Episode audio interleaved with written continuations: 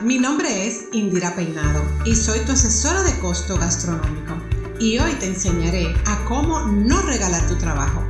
Juntos aprenderemos a costear correctamente todos tus productos y a ver tu dinero fluir en la cocina. Ya vimos nuestra primera parte de la receta estándar, donde colocamos todo lo que es nuestra materia prima, ¿verdad? Lo que son nuestros ingredientes, que eso es parte de lo que son nuestros costos indirectos, la materia prima. Porque recuerden que los costos directos, perdón, le dije indirectos, los costos directos, que es lo que estamos depositando en nuestra primera parte de nuestra receta estándar, son la materia prima y la mano de obra. Cuando colocamos todos nuestros ingredientes, estamos colocando toda nuestra materia prima. Entonces, ¿qué punto importante le quiero recalcar? En la parte donde ponemos la unidad de medida de nuestros ingredientes, lo más recomendable es que esté en unidades de medidas de peso o de líquido, por ejemplo, gramos, libra, ml, litro. Eh, ¿Por qué? Porque he tenido el caso que me ponen una piña, un pollo, un plátano, un coco, pero esos son, eh, si se fijan, yo puedo encontrar plátanos de diferentes pesos, diferentes tamaños. Eh, puedo encontrar pollos también de diferentes libras. Ven, entonces tenemos que ser bien específico en eso, porque recuerden que esta información la van a tener en nuestra cocina y todo el que vaya a hacer ese plato va a trabajar con eso. Entonces yo puedo coger cualquier piña o puedo coger cualquier coco de cualquier tamaño, porque mi receta dice un coco o en muchos, eh, muchos casos me dicen un cartón de leche. Pero ese cartón de leche, ¿de qué marca? ¿O es leche entera? ¿O es leche descremada? ¿O es leche de coco? ¿Entienden? Deben de ser bien específicos. En mi, eh, mi área de ingeniería industrial está lo que se llama Poka-Yoke. El Poka-Yoke es un sistema japonés que se hizo específicamente, se llama a prueba de tontos. Eh, fíjense, por ejemplo, su celular. Si yo tengo un celular eh, de una marca X, no le sirve a mi celular marca Y, ¿verdad? Es para mi celular específicamente marca X. O cuando yo voy a utilizar eh, los conectores de algún enchufle que voy a poner o algo así, no me entra si no es el adecuado, ¿correcto? Entonces tenemos que tratar de hacerlo de la misma forma. Nuestra receta estándar debe de ser poca joke, o sea, que es a prueba de tonto que cualquier persona que lo vea, que lo lea, lo va a entender. Bien. Entonces, eh, luego que ponemos los ingredientes, vamos a poner, eh, ya les dije lo de la cantidad y la unidad de medida, muy importante, y el costo unitario, que es a cómo me salió la libra de ese pollo o a cómo me salió el gramo de esa harina. ¿Ven?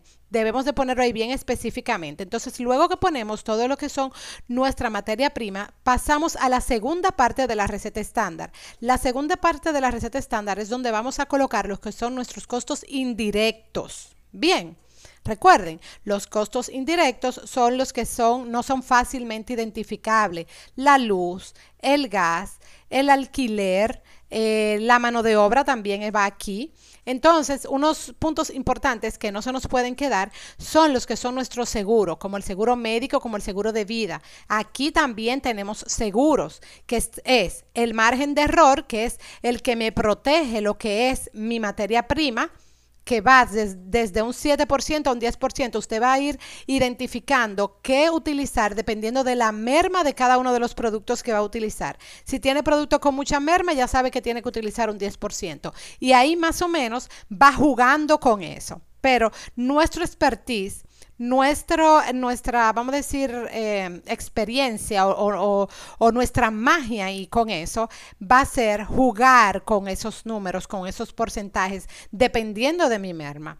Luego vamos a tener la cantidad de porciones que ya la tenemos para poder sacar nuestro costo por porción y ahí eh, luego viene lo que es el costo de gerencia que lo voy a determinar dependiendo de lo que quiera lograr. ¿Por qué? Porque tengo, por ejemplo, productos que son muy manuales, productos que utilizo poca materia prima, pero mucha mano de obra.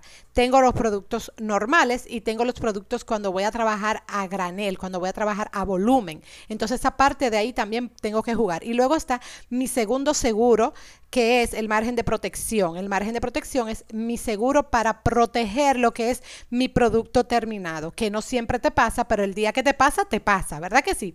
Y luego tenemos eh, con, con, estos, con estas pautas, nos va a ayudar a sacar lo que son nuestros costos indirectos para poder luego tener lo que es mi precio de venta. Bien, entonces, bueno, ya le di aquí como mucha información. Entonces, ya tienen la información, ahora actuar. Hemos finalizado nuestro episodio de hoy y te pregunto, ¿qué te llevas? ¿Qué aprendiste? Te dimos todos los tips necesarios. Ahora debes de hacer, actuar y poner en práctica todo lo aprendido. No te pierdas nuestro próximo episodio todos los martes. Y si te gustaría un tema en especial, déjanos saber qué te gustaría que compartiéramos contigo.